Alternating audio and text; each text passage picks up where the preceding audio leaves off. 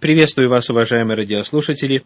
У микрофона Виталий Алиник, руководитель Центра Духовного Просвещения. Мы продолжаем исследовать библиологию, библеистику, науку о Библии и Священном Писании. И сегодня начнем разговор о формировании канона Библии. Почему те или иные книги попали в канон Библии? Почему в каноне всего лишь 66 книг. Почему не больше? Почему не меньше? Кто определял канон? Каким образом решался этот вопрос исторически? Выяснив, что Библия – это книга весьма точная и достоверная во многих отношениях, что касается достоверности дошедшего до нас текста, который превышает все иные памятники античной литературы, или же, если мы берем историю и археологию, далее научные данные и сведения, и пророчества, которые говорят о ее духовном авторитете, о ее внеземном, сверхъестественном, божественном происхождении, нам теперь очень важно задать вопрос о том, а что именно включает в себя этот круг богодухновенных, то есть сверхъестественного происхождения книг. Какие книги носят этот титул, какие из них обладают этим высоким статусом богодухновенности, а какие нет. Сегодня мы начнем исследование процесса написания, составления и сохранения книг, вошедших в Библию, и попытаемся проследить путь формирования библейского канона в самой Библии в первую очередь. Мы посмотрим на то, что эта книга говорит о собственном каноне, о том, как он формировался. Первые пять книг Библии, называемые Пятикнижьем Моисеевым или Торой, Законом, были, как известно, написаны в XV веке до нашей эры. Вот что сама Библия говорит об их написании. «И пришел Моисей и пересказал народу все слова Господни и все законы, и написал Моисей все слова Господни», говорит книга Исход, 24 глава, стихи 3-4. Еще одно место. «Вот станы, сынов Израилевых, которые вышли из земли египетской по ополчениям своим, под начальством Моисея и Аарона, Моисей по повелению Господню описал путешествие их. Это книга числа, 33 глава, стихи 1 и 2. Перед нами рассказ о том, что Моисей записывал не только Божьи законы, но еще и путешествие израильского народа.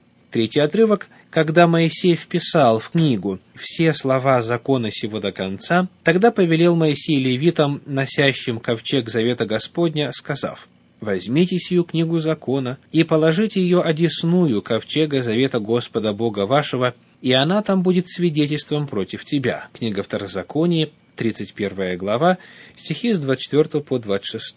Ковчег представлял собой деревянный ларец, обложенный золотом, и располагался в самой священной части ветхозаветного святилища, помещении, куда только однажды в год для совершения служения входил первосвященник в Йом-Кипур, день очищения святилища.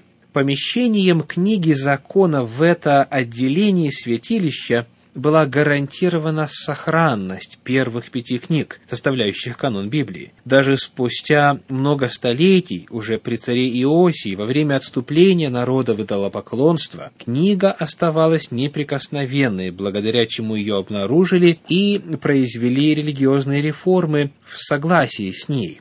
Об этом пишет четвертая книга царств, 22 глава, стихи с 8 по 20 и вся 23 глава. Следующий этап – это книга Иисуса Навина. 24 глава этой книги, 26 стих говорит. 24 глава, 26 стих. «И вписал Иисус слова сии в книгу закона Божия, и взял большой камень и положил его там под дубом, который подле святилища Господня». Итак, мы находим, как преемник Моисея Иисус Навин, который был также Божьим пророком, получая от Господа откровения, записывал их в книгу закона, то есть туда же, куда писал и Моисей. Таким образом, мы видим, что на смену Моисею пришел Иисус Навин, который на протяжении времени своего служения пополнял библейский канон. Он записал последнюю главу книги Второзакония и написал книгу Иисуса Навина. Когда появлялись новые пророческие книги, они сохранялись в храме, и таким образом накапливался канон. В качестве примера мы посмотрим на следующего писателя книг Библии Самуила. Первая книга царств, 10 глава, 25 стих. «И изложил Самуил народу права царства, и написал в книгу, и положил пред Господом».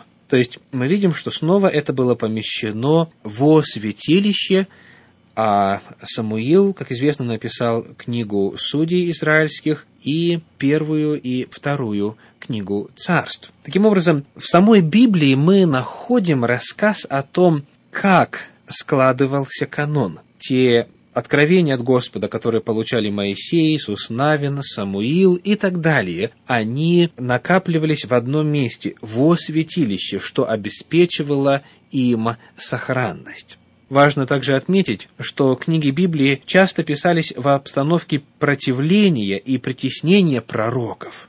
Для многих книг верным будет сказать, что они появились не благодаря, а вопреки желанию большинства, так как обличают общественные пороки и призывают к святости. То есть в такой ситуации – только благодаря особому сверхъестественному покровительству и защите эти книги могли дойти, пройдя через века до наших дней. Например, в случае с пророческими писаниями Иеремии.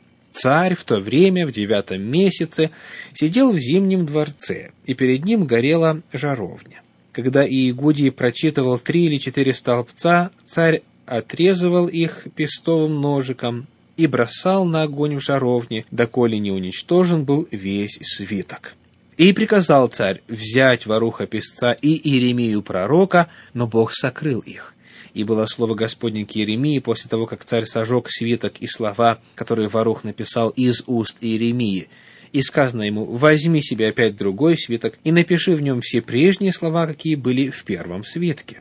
Книга Иеремии была восстановлена и сохранена даже во время Вавилонского плена. Мы читаем о том, что пророк Даниил читал и исследовал пророчество Иеремии. Я, Даниил, сообразил по книгам число лет, о котором было слово Господне к Иеремии пророку, что семьдесят лет исполнятся над опустошением Иерусалима. Об этом Иеремия говорит несколько раз, в частности, в 25 главе своей книги. То есть мы видим, что несмотря на стремление, в данном случае, одного из самых могущественных личностей в царстве, царя, уничтожить то, что пророк Иеремия получил от Господа и что было записано, Господь, тем не менее, сохранял, сокрывал, и эти писания считались богодухновенными даже еще во время жизни самого пророка. То есть, если бы перед нами лежала или стояла задача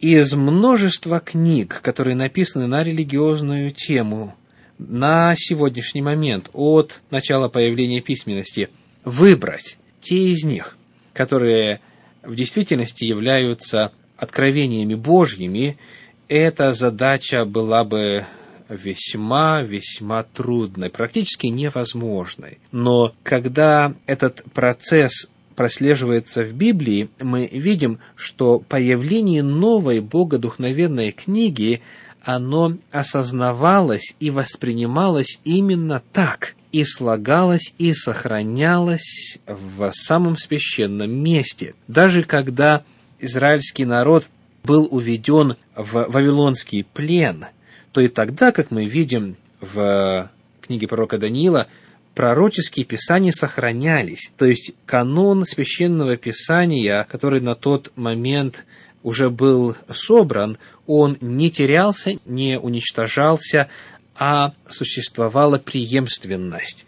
После Вавилонского плена все книги были собраны, и канон Ветхого Завета вобрал в себя те книги, которые есть и сегодня в Ветхом Завете канонической Библии, с разницей в способе группировки и последовательности книг, о чем мы говорили в начале наших бесед о Библии, то есть канон Ветхого Завета в иудаизме, Танах, предлагает несколько иную последовательность. В книге Ездры в первой главе, в первом стихе упоминается снова пророчество Иеремии. Ездра, как говорит его книга, 7 глава, 6 стих, был книжником, и вот он и произвел систематизацию и собрал воедино Танах, канон Ветхого Завета. И уже на время служения Иисуса Христа он ссылается на оформленный, устоявшийся канон. Но об этом чуть подробнее в следующий раз. С вами был Виталий Алиник. Всего вам доброго.